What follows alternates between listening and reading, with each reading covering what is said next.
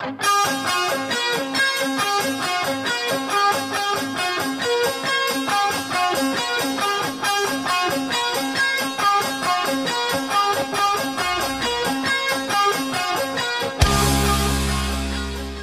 back to the Metal Exchange. Justin and Chris here with you for another week. It was your choice this week, and we are going back to 1994, nearly 30 years covering Stratovarius' Dream Space. Uh, but before we get there, my friend Chris, how are you doing? Uh, pretty good. Um, I, I'm going to try to go this entire episode without calling it Dreamscape. So that's, that's my goal for the, the evening. I, I can't promise you that I do the same. I, I, I screw this up constantly. Um, but I got to be honest, it was for me. I had a very enjoyable week of listening. I, I a couple of things came out this week that really blew me away. The first album um, that I heard was a band called My Soliloquy. They're out of the UK and it features um, what you call it, Pete Morten as the singer and guitar player. He actually played on one or two of the old Threshold albums. Uh, and he's got um, Johan for on drums from Threshold, and he comes out with this progressive metal album, but it's really melodic and really, really catchy. Um, I, they had come out with an album, I guess, probably about six years ago now, called Engines of Gravity, and I remember that album being very good. And then I completely forgot about it. So when I saw that this album had kind of come out, I immediately grabbed it, and I was really impressed. I, I just thought it was one of those things where the the choruses and some of the vocal lines were really really good. So I would highly recommend that.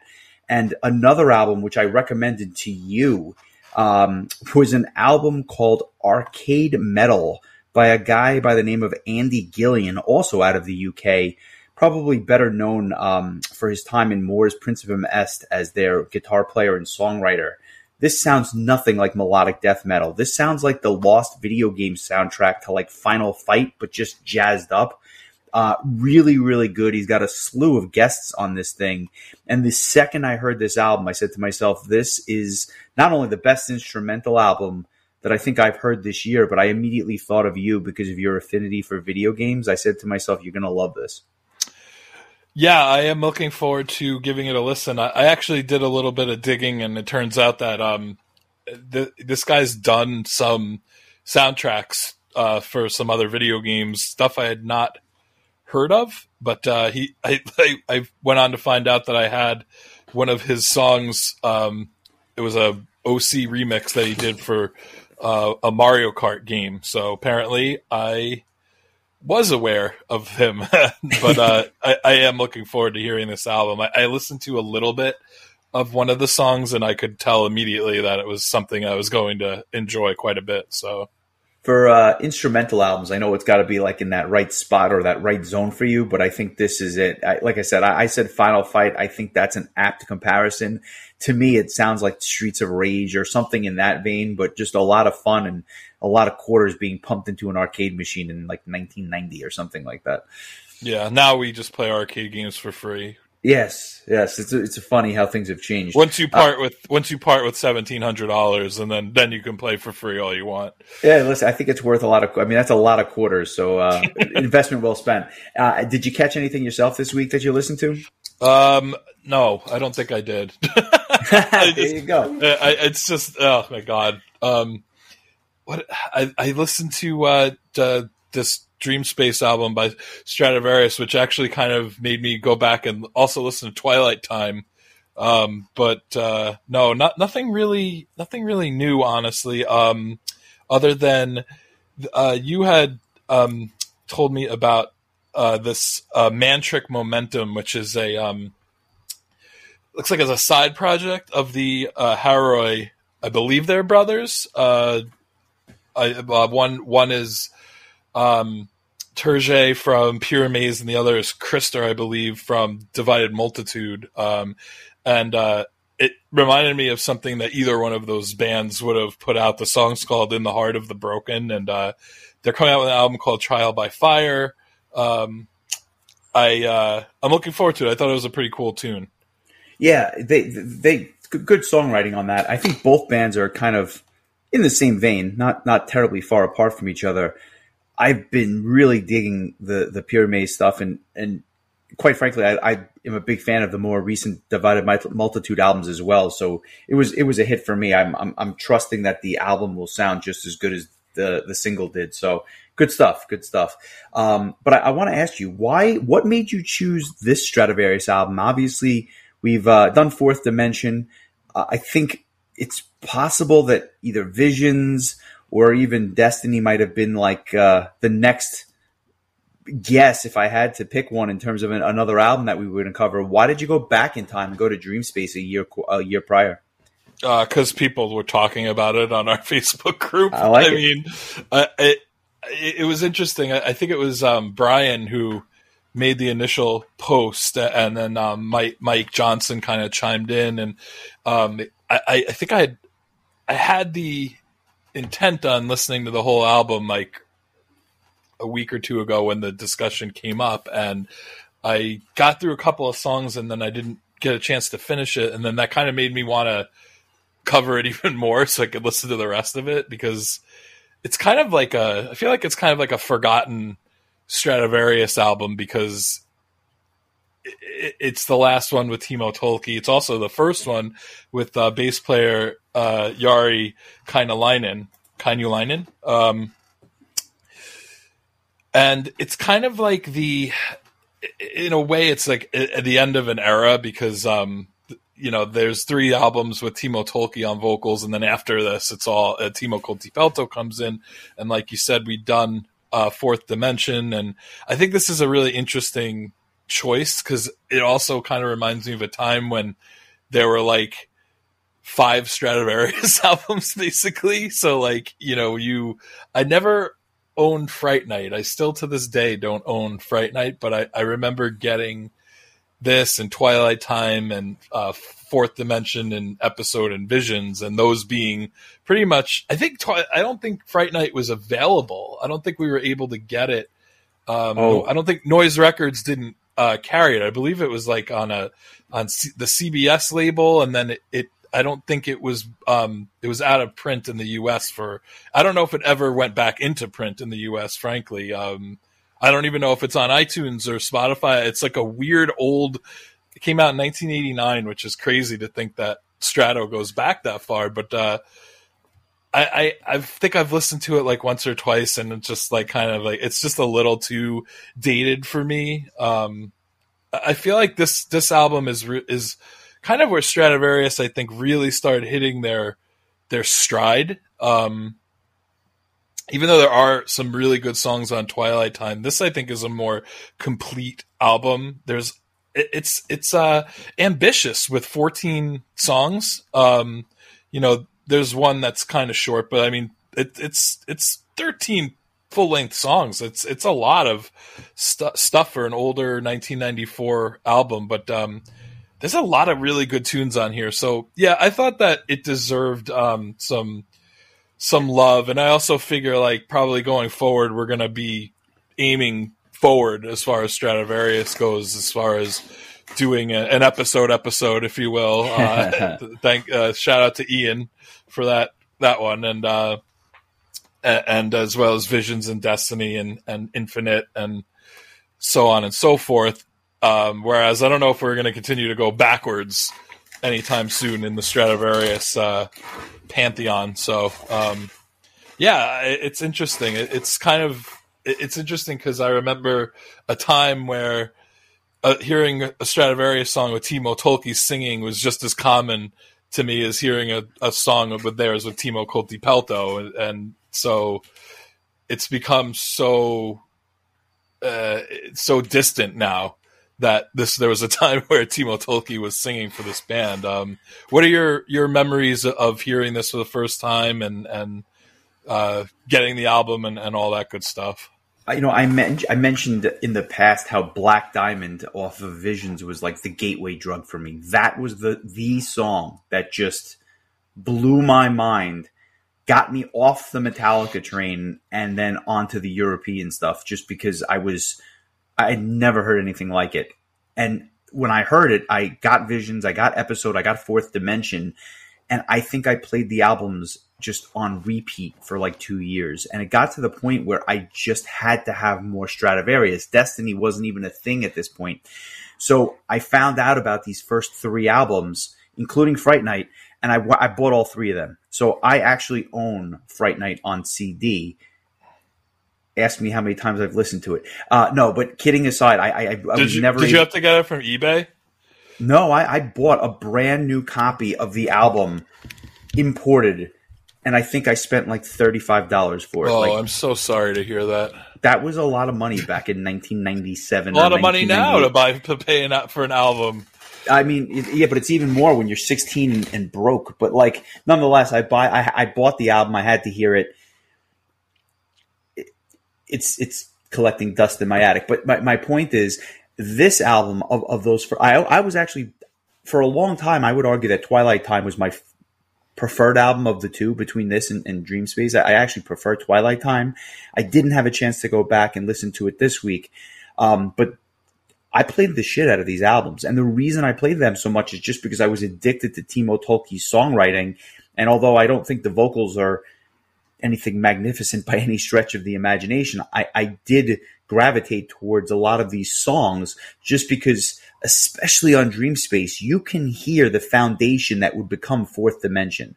Fourth Dimension was a power metal classic and then would just start a run of fantastic albums this album is a lot more diverse. This album is kind of all over the place in terms of the styles and the types of songs, but the power metal classics that are on this disc may as well have been on Fourth Dimension with just crappier production and worse vocals. I mean, like that's really what it is, in my opinion. You can hear like what the band was becoming, but that being said, it was it was a trip to go back because I haven't listened to this album in probably 20 years. It's been that long just because I moved on to other things. And if I wanted to get my fill of Stratovarius, I would either listen to the new stuff or I'd go back and I'd listen to Destiny.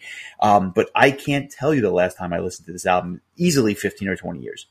Yeah, it it's definitely has such a nostalgic quality to it. Um, even just looking at that that cover art that looks like like somebody took a, a three week course in graphics design and and then just kind of crapped out a album cover. Although it was kind of how Stratovarius did album covers back then with Yeah. their like their weird jagged logo and um it, it was they hadn't quite reached that stylized point where I feel like Visions like Visions the the logo changed and the the the cover art was so grandiose after like all these albums that were kind of bland um and I don't even know what this Dream Space album cover makes me think of. It's just this ball floating on a on a glass cube with uh, I, I I don't know. It's it's probably not even worth talking about for as long as I just did. But uh, you know, Twilight Time to me was always like.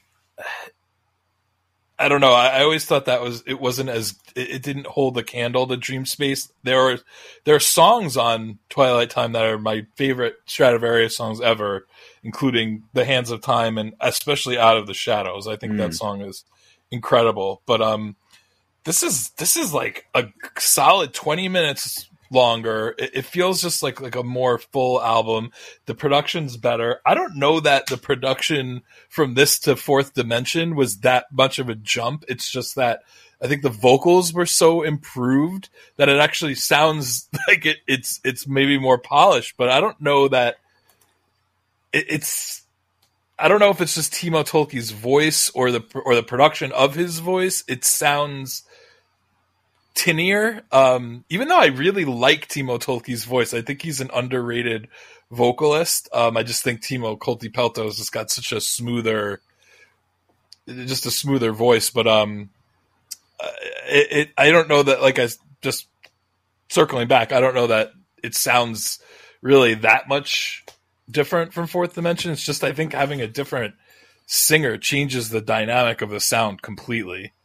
I agree with the singing approach. I think to me the biggest difference is the keyboards, right? Like here they're for the most part, except for one or two songs, which I'll get to, but we it's kind of an ancillary instrument, whereas it's really more front and center. I think on Fourth Dimension, and I think it sounds better on Fourth Dimension, and I think that that's a big reason for why the band got quote unquote better, more popular, whatever you want to call it. They the the the keyboards mixed with the vocals took them to a new stratosphere. No no pun intended. Um, but it was interesting to go back because my memory of this album was a little bit different than what I found myself uh, gravitating to this week. We'll get to it. Um, just by way of history, it's 1994. The album comes out on February 9th. It's Timo Tolkki on lead guitars and vocals. It's uh, Antti Ikonen on keyboards. Two drummers on this album on different tracks. Uh, Lassila, who would obviously be with the band for, for quite a while, and Sami Kuoppamäki on drums on about five tracks, uh, and Jari on bass, who, who you mentioned.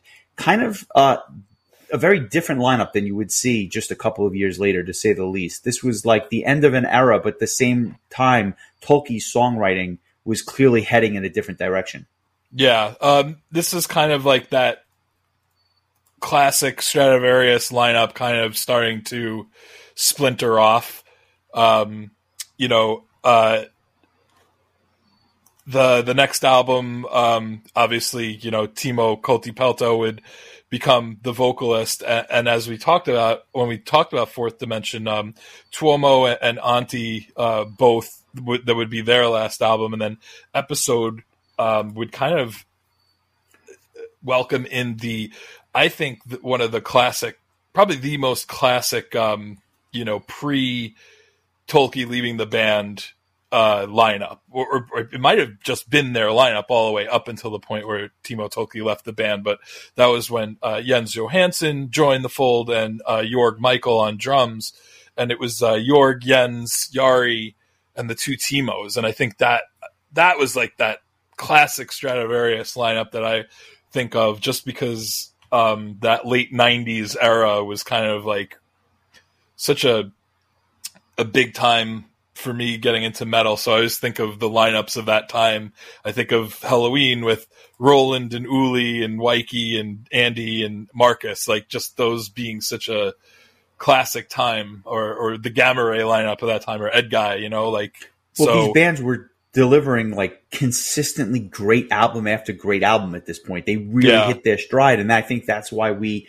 First of all, it's when we got into it, but it's also kind of why we consider it the quote unquote classic lineup, right? Because this it was just a run of solid albums by all of the bands you mentioned. Yeah. So yeah, so this is kind of it's almost like this is like the peak of the Timo Tolkki, Antti Ikonen, Tuomo Lassila era and that, but it was the only album really that like they peaked and then it was over because by the next album, Timo Kotipelto was their singer. Still the same lineup, more or less. Um, but I think just having Timo Kotipelto as vocalist changed the dynamic of the band in such a such a way. Um, and I think that because of that, I feel like this album, Dream Space, um, gets kind of forgotten about because for the for the the sheer difference of not having Timo Kotipelto on vocals, but man, there are some some really really good songs on this album. I mean, this is a, a like Fourth Reich was one of the first Stratovarius songs I ever heard.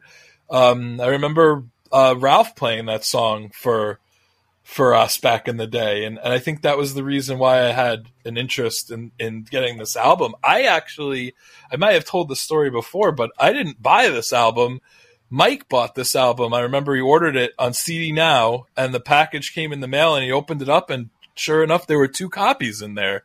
Uh, so he just handed me the other one. It goes, you know, Merry Christmas, uh, Christmas in July. Um, and I was like, uh, what a, I'll, I'll always remember that I got this album for free thanks to Mike Crea and CD Now with a, with a, you know, shipping snafu. So, uh, but, uh, then I would, you know, get to actually listen to the rest of the album. And there's like so many uh, there were so many songs on this album that are just like damn this is really good. Um maybe uh, there's a clunker uh there's I, one i'm gonna argue there's a couple there's one, there's one, song i really don't care for. I i really do like I, I like pretty much all the songs on the album minus the one um to to a certain degree some more than others. I'll say this. I don't think i, I don't think there's i don't think there's a ton of bad songs on the album, although I think there's a couple. I just think that there's different degrees of love, and I don't love every song. I think there's a lot of songs that are good or that I like them, but I don't know that I love them. Um, I think it's a little top heavy with a smattering of good songs throughout the rest of the album.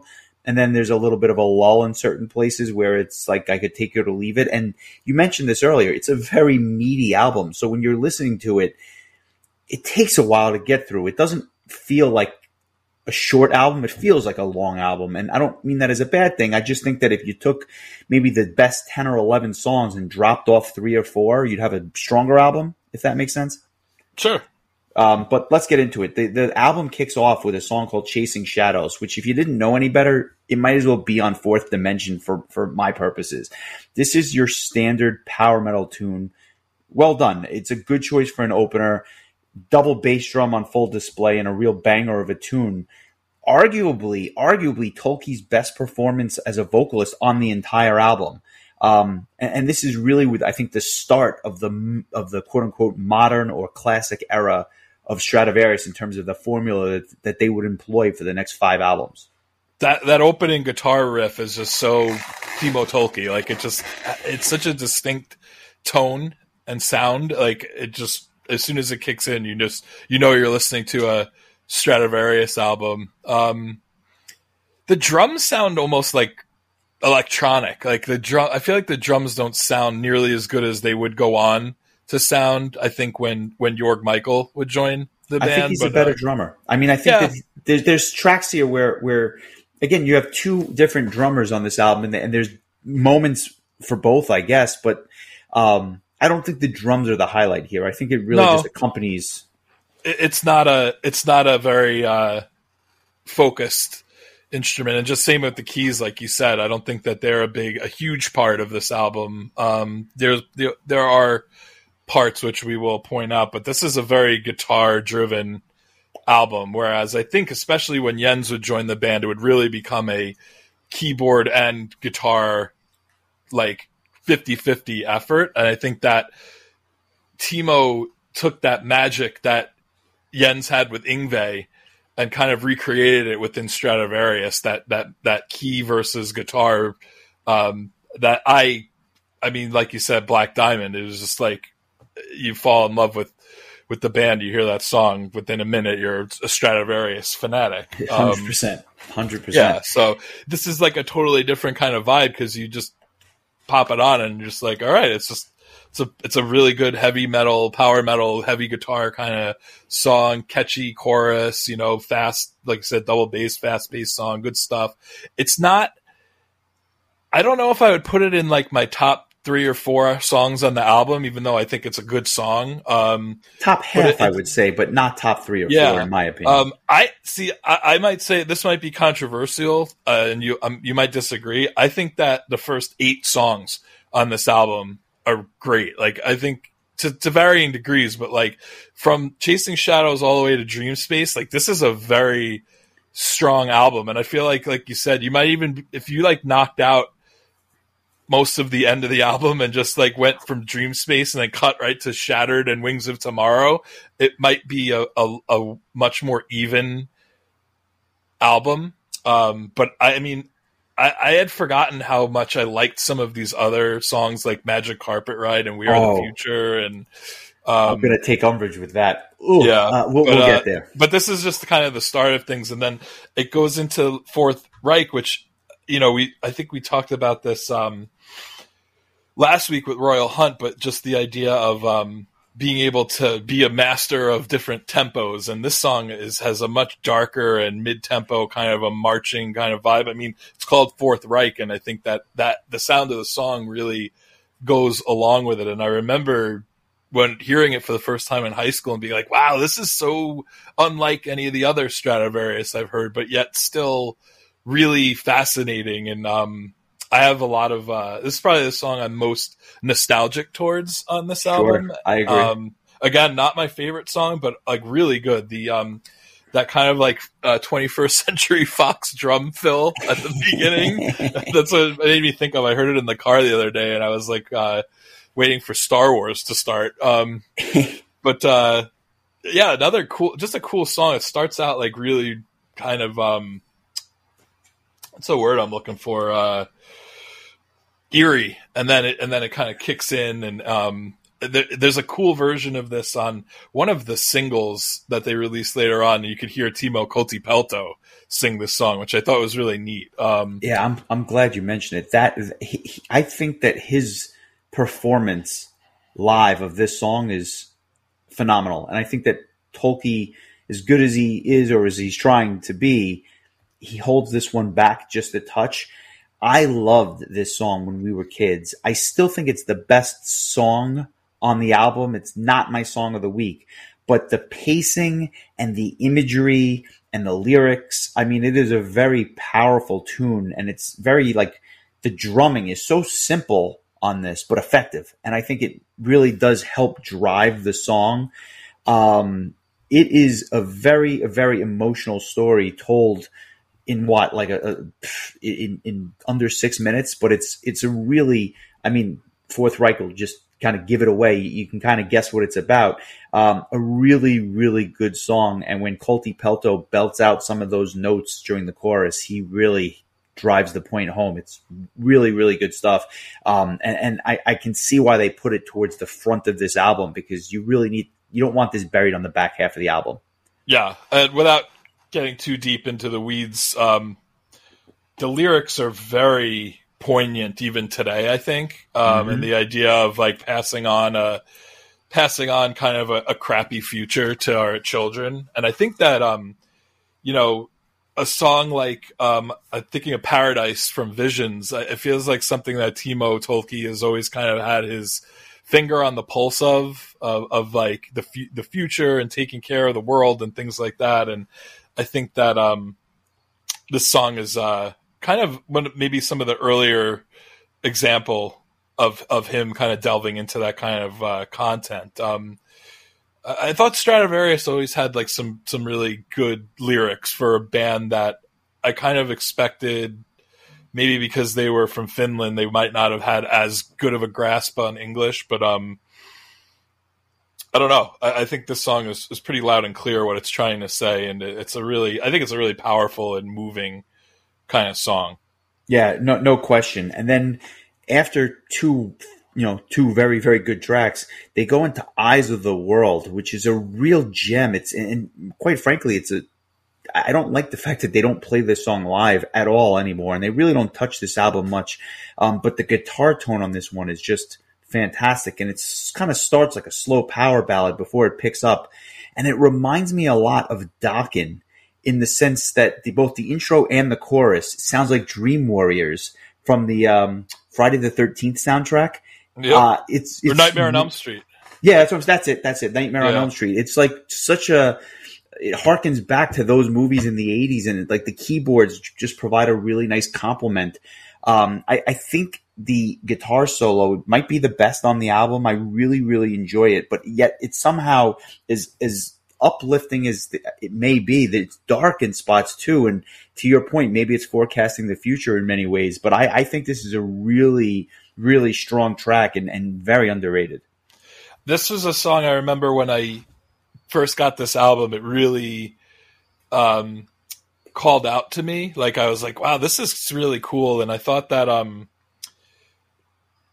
I thought that like again, it, it's um uh, lyrically like it, it's kind of saying like, hey, like why are you giving me a hard time? I you know we're all the same, and again, it's it's I think it's Timo Tolkki kind of preaching for equality. I don't know if he was like maybe bullied, and this was kind of his his way of coping with that. But um, I, th- I think that um, melodically, it just it really works. The the um, the chorus. Uh, it, I I want to say Mike was a big fan of the song. Um, if memory serves, he can uh, he can confirm that um, if he's done doing his violin solo.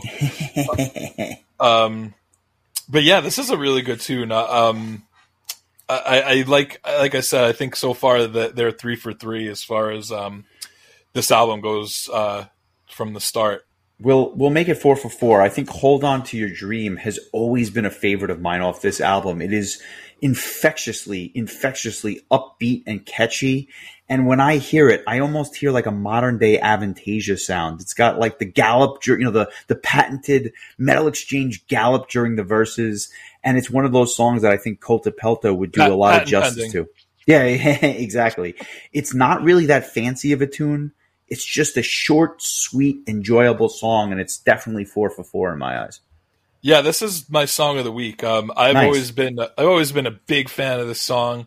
There's a very funny uh, clip. If you if you could get a hold, I think it's out of print, but if you get a hold of the Infinite Visions DVD, which was one of the first DVDs I owned, like not first music DVDs, but like literally one of the first physical DVDs that I bought after buying a DVD player. And God, you know that was a long time ago.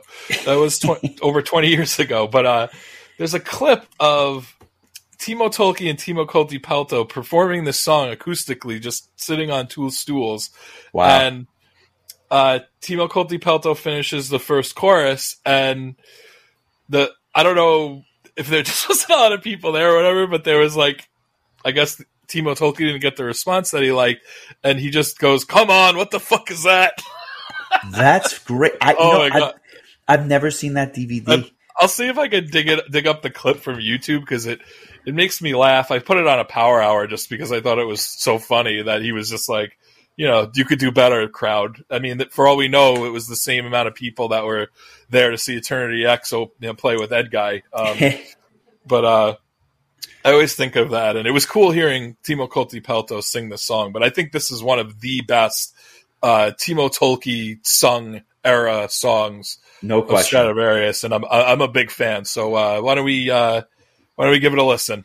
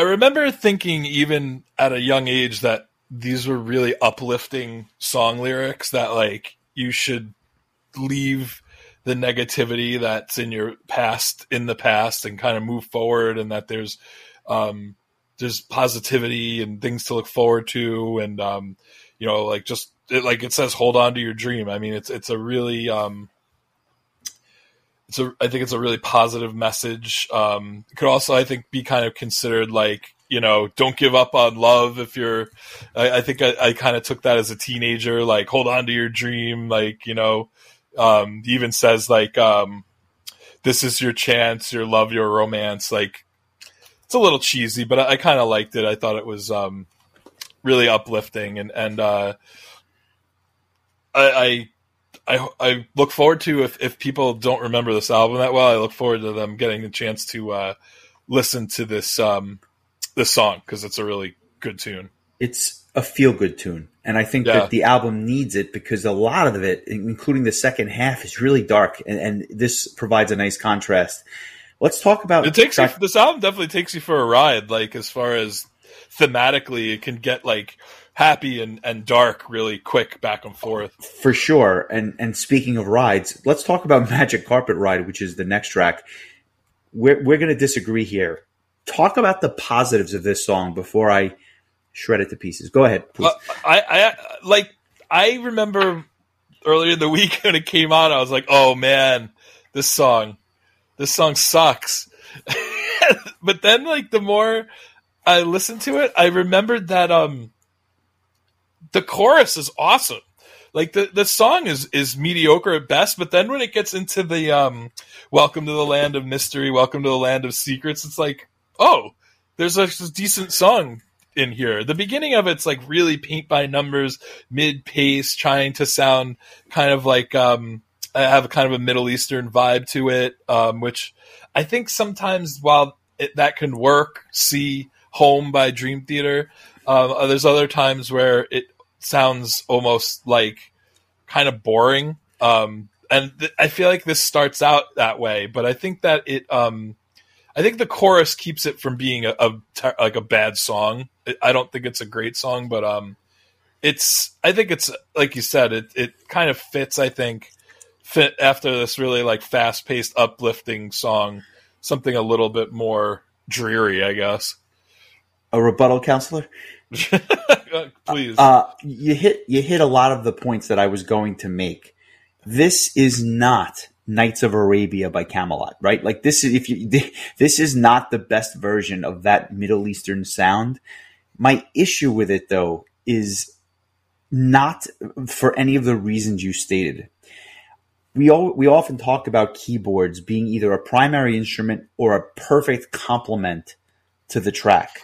Here, it's not the primary instrument, but it doesn't provide the compliment. It actually overwhelms the tune for me. And like, it's actually distracting from the rest of the song.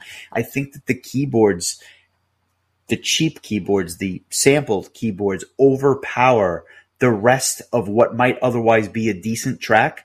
And it completely takes me out of the moment on this one. And I think that when you combine that with the fact that Tolkki is trying too hard to sing well on this track, he almost sounds whiny. He takes me out of the moment completely. I am not a fan of this song if you haven't guessed. Yeah, I, I see. I think that it, I think it redeems itself more towards the middle. Like the chorus, I think the key, the keys do actually complement the song, and I think there's the there's more keys in the in the solo parts than I think in a lot of this album. Um, it's just that like that kind of meandering intro that like you hear it and you're just kind of like ah here comes another boring power metal uh you know styling of, of some Middle Eastern song that they're gonna, you know, inevitably screw up. Yeah, Mi- Myrath, Uh, they're not. I, I, yeah. I- But I mean, I think it, I think it redeems itself. It's not, it's, it's not my favorite song on the album, but it, I ended up liking it a hell of a lot more than I remembered liking it. I, I think if you had asked me, what do you think of this song before this week, I would have pretty much given verbatim everything you just said as my response. Fair, fair enough. Um, moving on as fast as I can. We are the future. The next track. This is another track that could have opened the album, and it's your kind of your classic power metal tune with the double bass drum and everything else. But Could have the ended drums- the album too. It would have been a I- good I- like I to agree with that. too. This this song is really good, and I actually like it better than Chasing Shadows. I think it's a little more diverse, and there's a little bit of a almost like a Legions vibe to it, where it's like a precursor to what they would actually sound like on on on Visions in certain parts with a song like Legions. This is an underrated song, and the bridge. Does the bridge remind you of anything? Because I kept hearing the bridge and saying to myself, "This is a tribute to blank." Uh, I will listen to it uh, right now, and I will tell you. Um, it does sound very familiar. I'm gonna Uh, say it. Yeah, tell me. Keeper of the Seven Keys, the song. Okay. I just I hear to me this may as well be a Helloween tribute song, but as good as it is, it's a good song and it's well done. I actually was close to naming it my song of the week, but I'm going to go with something else. But I, I thoroughly enjoyed this track. Well, it's funny you should mention that because they literally mentioned Future World later on on this album, Yep. which I'm sure we'll talk about. But um, yeah, this is a this is again like these are the songs that I gravitated towards when I was younger, when I was kind of diving into this older Stratovarius stuff. Is these really upbeat? Like, I mean, I guess it's really not that different than what I like now. Just like upbeat power metal that sucks you in, that you like right away. Again, it's um, again, it's Timo Tolkki, um, you know, writing these lyrics about see, you know, like uh, making sure that the Earth is is still here in the future. I feel like this is something that he's always felt really strong about, and this is again um, more of this. Uh, you know, let's stop destroying the world. Whether he means that in a political sense or a or a nature sense or whatever it may be. Um, but then he does it in such a catchy kind of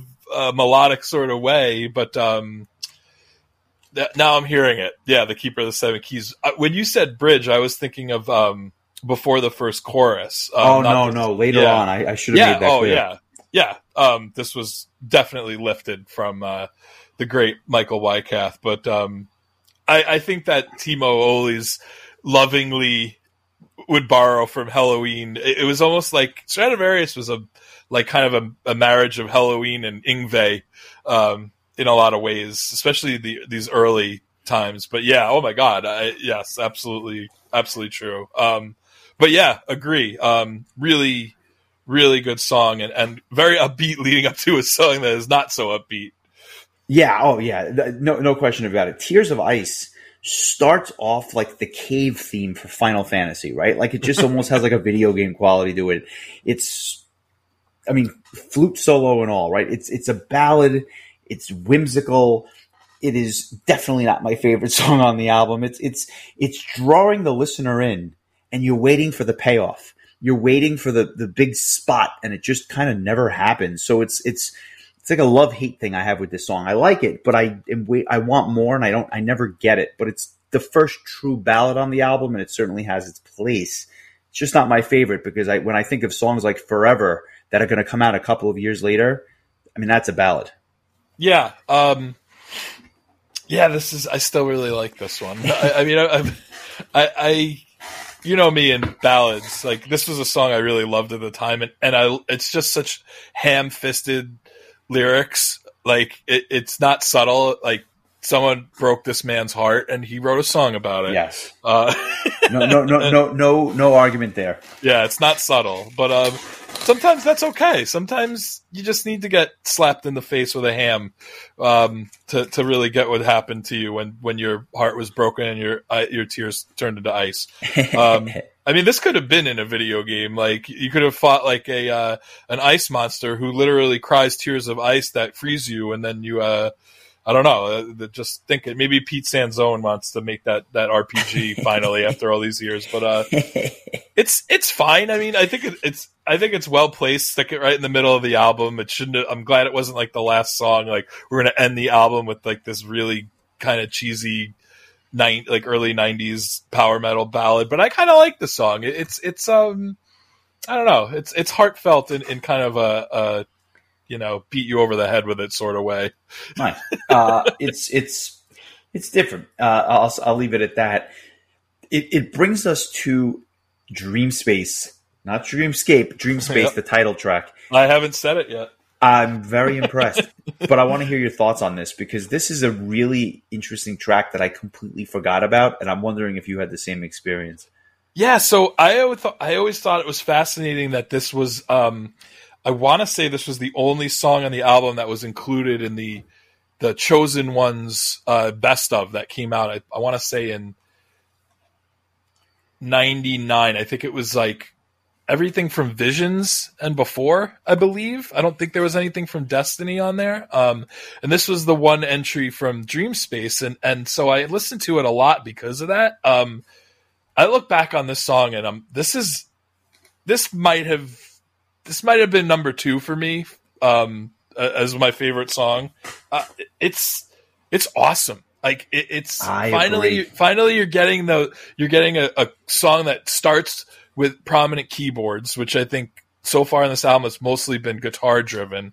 Um, it's this like this wacky space just like out of your mind like it's it's the the the whole part where things slow down and it's like I'm losing my mind. Oh my god, it's such a ride. I think it's such a great song. I love this song. It's like the proggiest song that they had done up until this point in their career for a non-prog band, and they cram so many ideas into a song that's under six minutes long. But they do a good job with it, and like it's a really diverse tra- track. The keyboard effects here are really good, really chilling and haunting in a way. I don't even remember this track, even though I played this album so much. And when I went back to it, I'm like, this song is fantastic. This is this is one of the best songs on the album, and and quite frankly, even though it's not going to be my song of the week, I think I got more joy hearing this song for what seemed like the first time. Like your your pick of the week was well settled on me just because of this track.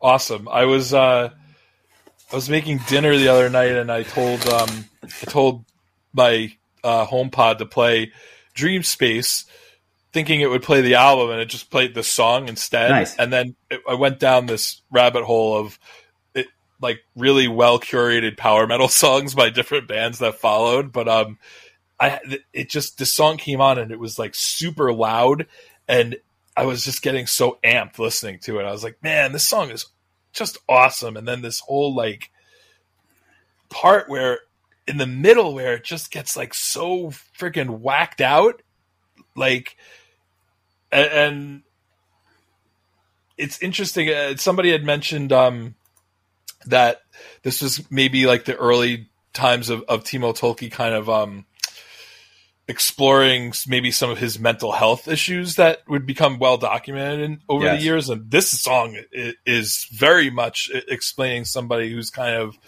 maybe losing their grip a little bit. Um, and and it's just so well done, and it's cool that um, it was paired with like one of the better songs on the album, rather than like the lyrics being placed on like thin ice, for instance. Yeah. and then you would Oh, you'd forget about it because the song sucked. Um, this, I mean, the the slowdown, like the oh my god, the, the the way that it kind of builds back up again towards the end, um, just really good. It, it kind of I think is a little bit of a a preview of what like Twilight Symphony would be on the next album, where it, it, it feels like there's a lot of different elements to the song, like you said, kind of pro- like in a proggy sort of way. Um, so yeah, um, definitely a big fan of the song. I'm glad to hear you are too. Yeah, I, I, I am. But then then the album takes a real turn for me, uh, or at least for uh, before picking up towards the end. Oh, let me I- ask you this: what, Yeah. what did what is the what is the beginning of this of Reign of Terror make you think? of? Oh, 100%. I ha- if this is not Sirens by by Savatage, I don't know what is. I mean, like, and, and I was going to mention it, so I'm, I'm glad you brought it up or, or alluded to it. This song isn't good. The riff is fine. The verses are boring and the chorus is repetitive. And quite frankly, it's like a poor man's Sirens, like I said. And it's just missing Chris Oliva with his like ridiculous guitar riffs and missing Jon Oliva on vocals. But this could have been on, on a Savatage album 10 years prior. Yeah, it's I, I don't hate it. I, I just think that after like eight pretty good songs, I think this is like I don't know that it's any better or worse than Magic Carpet Ride, I guess, but I guess after like Dream Space and and I don't know, there's just so many good songs. This song is just very middling. It's just- Pedestrian. It's, a pedestrian it's a good it's a good song. It's but that's all Hmm. it is. Like it's the the chorus is is uninspired. Um it's just there. It's just a song. It didn't need to be here. Um No, and, and if you cut it off, the album I think gets it's addition by subtraction. And speaking of which, we get to Thin Ice. Why? Why do they have to include tracks like this on their albums? This time, it- I, I I don't like Reign of Terror, but I despise Thin Ice. The vocals are weak. It's repetitive and it's like creepy to a fault. You know, I listened to the track a number of times this week. I don't know that there's a redeeming part of this entire song. I think the whole thing sucks. The only thing I can kind of lend credence to or, or give credit to is the outro. Kind of cool, but even that's not perfect. This track is terrible. It's like the 030366 of of Dream Space. This track sucks. And like I, I call it call it where credit you know call it where it's due. You got a 60 minute album. Just get rid of this shit, and all of a sudden the album gets better. Uh, I, I have a theory. Um, I I- think Timo Tolkki is such a he was so down to earth and he was so modest. He wanted to remind everybody that he was a human being and not a master of fantastic can't miss songwriting. So in each album, he would lay an egg and leave it there for all the world to smell. And uh, yeah, I don't know. I I I, I probably I don't know if I would listen to this ten more times if I it would be any better or worse for me. I just think it's like kind of meandering zombie noise, as to quote George Carlin. yeah, it's uh, well well said by you and and the the, the legend George Carlin. Um, Though I do believe he was referring to Steely Dan when he said that. But um, it's it's like the band almost recognized it because right afterwards they put in this one minute instrumental track, which it's the honestly palate. It's the palate cleanser. it's but it, I'll tell you something. In its own way, Atlantis is one of the best songs on the album. It is like clinical in its approach to the guitar, and it's I love the guitar tone. It's just a nice little piece of music that kind of breaks up the album a bit. And honestly, I wish it was longer. I thought it was just a great little piece of music. It's it's well executed. Yeah, uh, this used to be like um, always in contention for when I would make a mixtape and there was only a little bit of space left at the end, and you only had room for like a minute and a half of a song. Don't let the tape go to waste. yeah, like I mean, that was I, I think Ralph did, had done that on the very first tape that he made me by adding. I think the last song was like "Sorrow" by Yngwie, which was only like maybe a two, like a minute and forty five seconds or two minute song, but like made for a good outro and it just fit on the very end of the tape. You don't want to just have to sit there listening to silence like an idiot. Um, so that's kind of what this reminds me of. Just short, sweet, to the point, good stuff. Um, like you said, it would have made for uh, would have made for a good full length song. And then, uh, so do we do we redeem ourselves now that we're back to uh, the the proper songs? We have three songs left to go, and, and Abyss is uh, where we're we're uh, heading back. And and you know, when I think of Abyss, I think of a guy in a mask with a bat wrapped in in, in nails. I Um, knew you were going to go there. It was yeah. too easy. Yeah. Um, shout out to What- Joseph Park. this is a cool song. This this has like a haunted mansion feel to it, and it picks up kind of nicely. A little bit underrated. It's not my favorite song on the album, but I would say it's probably somewhere in the middle. Um, very very simple but effective bass lines that really kind of pop on this, and it's the first time I've mentioned the bass lines on the album. Um, it's a tad repetitive, but it's a good tune. I, I like Abyss. I don't love it, but I like Abyss. I think that for whatever reason, that whole um, the chorus just takes me back to high school. I don't know Hmm. why. Like I don't I don't remember hearing it other than in high school. And I also it's it's hitting me now, and I don't think I ever really noticed it before. But like Timo Tolkki, his voice is like a, almost like a higher pitched Ozzy in a lot of ways. It's got kind Oh, of like dude, a, I am so happy you yeah, it's got an Ozzy vibe to it. Um, he's the Finnish Ozzy Osbourne. I was going to say the exact same thing regarding the next track, Shattered. I think this is like a Judas Priest song with Ozzy on vocals. It's really, really fast, and it reminds me of like modern day Primal Fear in that sense. Um, it's good verses, not the most remarkable chorus, but memorable, and it kind of sticks in your head. And Tolkki hits some really good notes on this one. He reminds me of the finished version of Ozzy on spots on this record. Like you took the words out of my mouth. This is a really interesting track that's kind of buried towards the end of the album. I, I'm a fan of Shattered.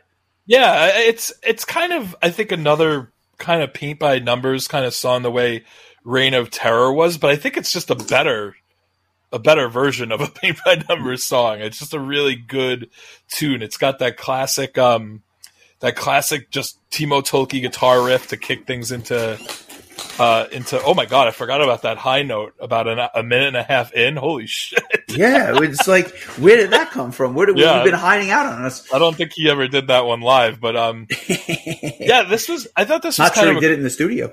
Yeah, yeah, that's fair point. And, you know, little audio, audio sweetener never hurt. Um, this is kind of a cool tune to kind of um, as the penultimate song on the album, which um, I think finishes off really strong. I had a feeling this would be your song of the week, unless it's Full Moon, which I don't think it is. Um, It's not. Here's my Wings of Tomorrow is my song of the week. But before I talk about that, why did you think it was going to be my song of the week, other than the fact that I hadn't selected anything yet? Um, I, I figured if it wasn't in the first, if it wasn't going to be dream, by the time we got to Dream Space and you didn't pick anything, I was like, it's got to be this because everything, nothing else on the rest of the album really comes close. In all honesty, I um, You know I- what? th- I'll tell you something. Um, I think Tommy Johansson was a uh, a big fan of this song because if you ever listen to the song Futureland, which he wrote, like I think it was from the ReinXeed demo, and it never saw the light of day until he re-recorded it with Majestica on their debut album. You can definitely hear um, the the the influence of this song um, with that just super majestic keyboards. It's um, I, th- I think that they go the, in this direction again with "We Hold the Key" on Fourth Dimension with that that sound where it just sounds like this triumphant royal march. Um, this was this could have been uh, my song of the week as well. I, I put it with Dream Space and uh, Hold On to Your Dream as the the big three on this album. Let's uh, let's give it a listen, and then I'll I'll, I'll give in my thoughts in a, in a couple. Over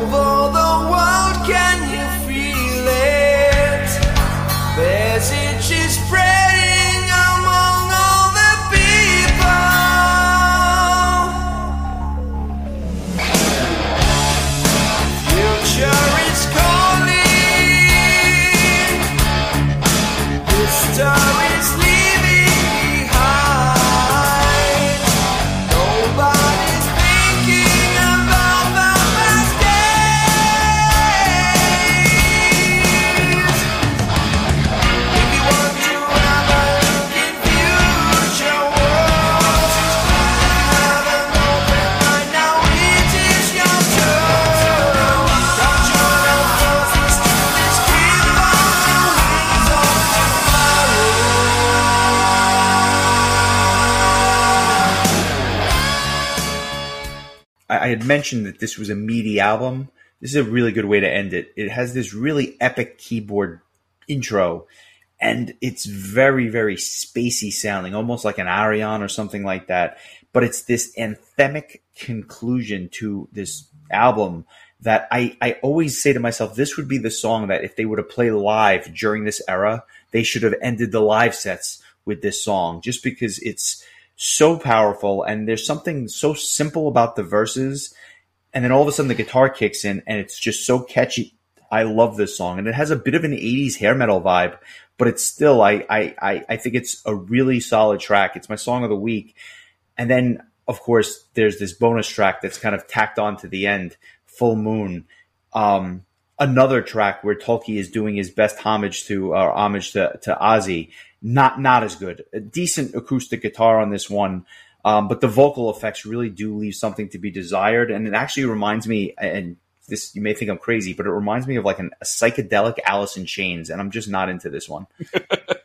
Um, so my story about this song, I guess story would be being a little too generous, but uh, again, going back to the um, the Chosen Ones album, I, I, I believe I had asked my parents to buy me this compilation for uh, Christmas, and back when I didn't really own a lot of CDs, I didn't really want to own a lot of greatest hits albums when it was stuff that I mostly had, but this was the the big draw was that it was going to have some Japanese bonus tracks that had never been released in the US before. And keep in mind this is you know before you would just go on to Napster and download the one song rather than buy the album you already have again for $30 and I remember like okay here we go full moon never heard this before and I was like oh my god this song is so meh like it's just kind of like a a kind of like a snoozy kind of like I don't know. It, it talk about Ayreon. This this is this is like one of those um those like slower mid tempo Ayreon songs, only without the the talent. It's just Yeah. I just don't think it's a very good song, and uh, I never really considered it part of Dream Space until just ripping it from the Chosen One CD and then tacking it onto the end of the Dream Space on my iTunes. But um, it, to quote you in Ralph's basement when um, MVP missed his cue coming out, this never happened. well said, and and, and a, a fitting tribute to the album. I will say Um, this: um, you you made me very curious uh, with you you know mentioning um, the band playing live. So I decided to pull up a track list from 1994 or set list, I should say, just to see what um, Stratovarius was playing at this time, where they literally had three albums to their name at this point. Um, but they they opened the show with Shattered, believe it or not, Really? and they end the show with Chasing Shadows. Wow. Go figure. Uh, All right. Yeah, they also played um, Fourth Reich, Dream Space, Magic Carpet Ride, uh, Reign of Terror, Tears of Ice, and We Are the Future. So um, nice selection from this, and then they kind of uh, sprinkled in some. Uh, actually, only three other songs from the previous albums: Fire Dance and Fright Night from Fright Night, and Hands of Time from Twilight Time. And then they played the song Stratovarius, which at that point hadn't been released yet. Uh, it's the instrumental track from uh, Fourth Dimension, so I thought that was interesting. But um, boy, I, I wonder if anybody's got a bootleg of that because I'd love to see a, a Timo Tolkki fronted Stratovarius bootleg. That would be very cool. I am with you. I, morbid curiosity is is definitely taking over here. Um, I have two questions for you this week. This is normally where I say, "Give me your your score on, a- on a scale of one to 10. and I'm, I'm obviously asking that as well. But my other question is, going into the week, does the number you're about to give it stand up to the number you thought you were going to give it? No, it's higher than I thought I would, what I would, if I'm Okay. being honest. Um, it just had been so long since I listened to this thing start to finish. But um, in all honesty, like just take out Thin Ice and f- pretend there was never a bonus track, and, and this is a a damn good album start to finish for me. Um, so I have it at a I have it at a I have it at eight point three seven five. I was wavering between wavering between eight point two five and eight point five, uh, but I felt one was too low, one was too high. So let's go eight point three seven five. Um, man, I think that it could have been a little bit higher if maybe they trimmed the fat a little bit. Um, if this was maybe like an eleven song album, um, and they just tightened it up. But uh, like I said before, it, I think it was um, bold. It was a bold album to make a 63 minute power metal album. Um, after like their last album was like 40 minutes. Um, I, it's I think that this is uh, the beginning of of really seeing Stratovarius kind of come into their own, and and you know you can go back and listen to our fourth dimension uh, episode to, to talk where we talk about the follow up album, but um. I have a lot of fond memories of this uh, album, and, and I'm glad I got to go back and, and listen to it again because I think uh, it really reminded me how how good it was and really how important it was in the um, in the history of the band. it's uh, well well said, and I'm not going to argue with any of that. I, it was just a little bit lower for me, and I'll say why.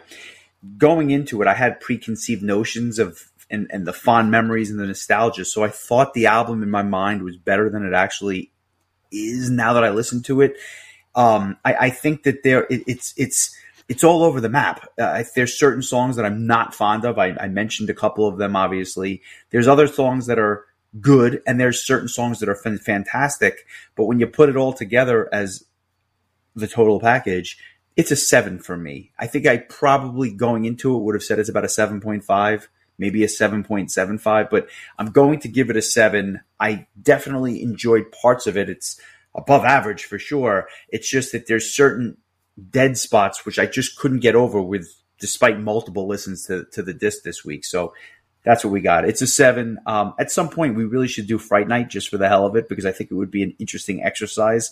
Um, like I said, I, I have not heard that album in, in, 25 in years. futility or yeah, that's that's that's to be determined, I guess. Um, but yeah, moving away from Stratovarius for a second, a couple of news items which I think are definitely noteworthy. Uh, the first, some sad news.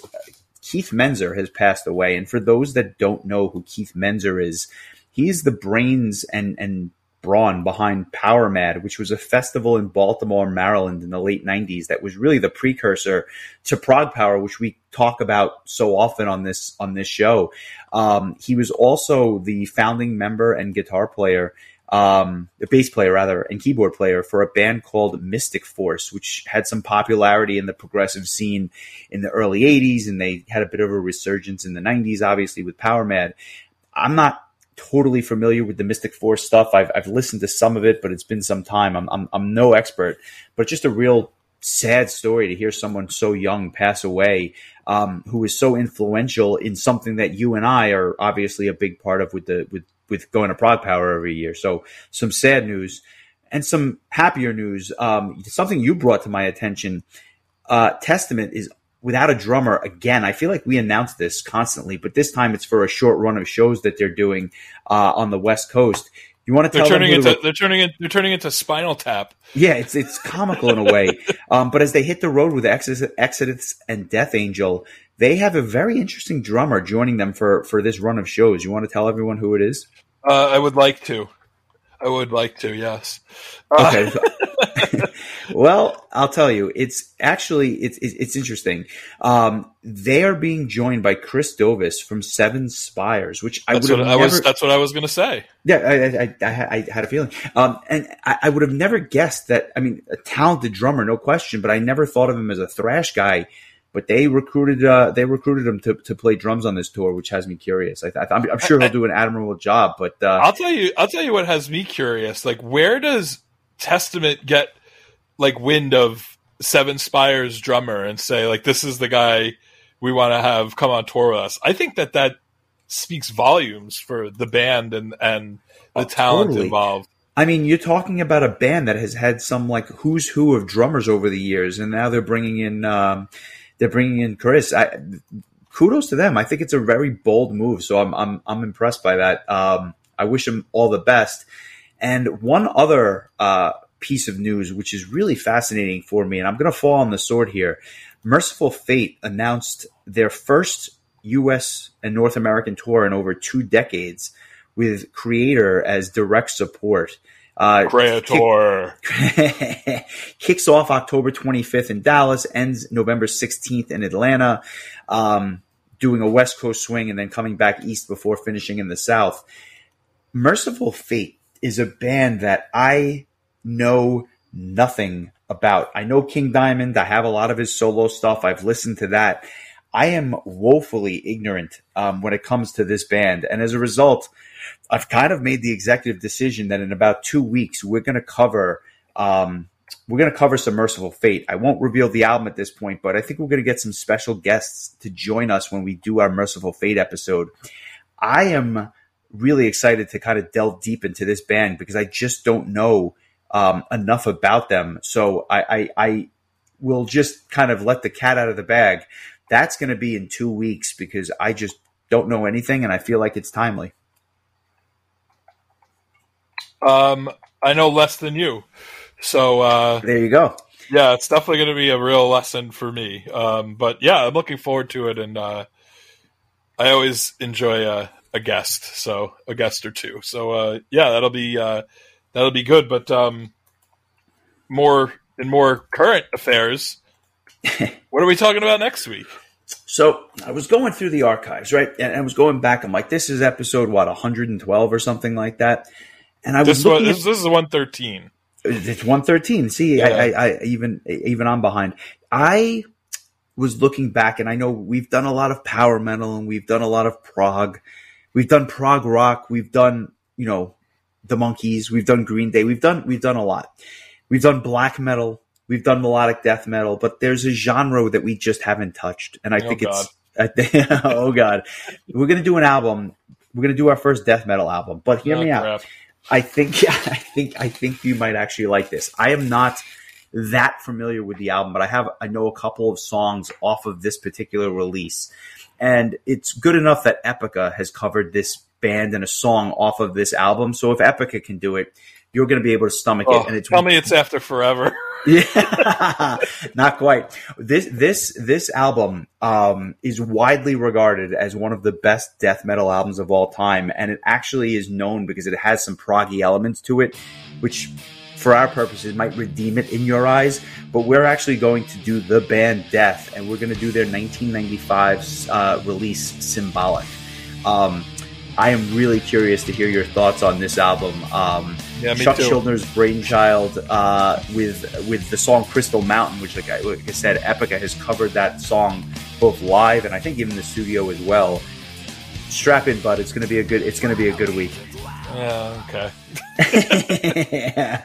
Oh, hey, love- listen, listen. It, it's uh, the three, the next three weeks are going to be a lot of uh, a lot of new, lot of new stuff for me. Uh, even though it might not be that new uh, in in the world, um, I'm going to be learning stuff. So new new to you. So we got we got Yeah. Death on tap next week. if I haven't heard it, it's new to me. Mercyful Fate the following week, and then we go way back into the archives for uh, our, our, our, our October uh, request of the week. So we, we got some good stuff ahead, and then you'll be finally able to pick an album in mid October, Yeah, hopefully a month will be enough time for me to come up with something. So and, and to cleanse your palate from all the shit I made you listen to over the last. couple I know I'm gonna have to. Li-. I'm gonna have to listen to Atlantis like 16 times. uh, it's it's a cal- it's a palate cleanser. Uh, to everyone out there, we appreciate the love and support. We look forward to uh, releasing more uh, podcasts in the future, and I wish you nothing but a, a fun week as we strap in and listen to some uh, classic Florida death metal.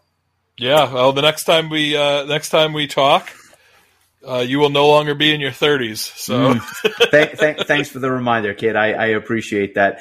Um, yeah, it's it's it's going to be an interesting week to say the least. I look forward to seeing you in person and then recording some uh, some death next week.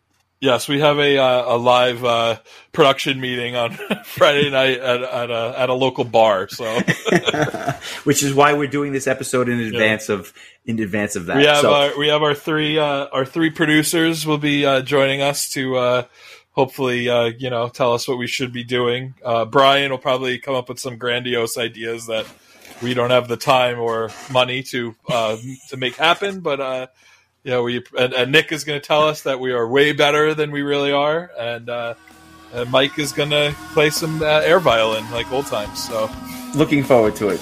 Here's the forty. I will uh, talk to you soon, but enjoy. Have a safe trip down, and we'll we'll talk soon. all right, take care.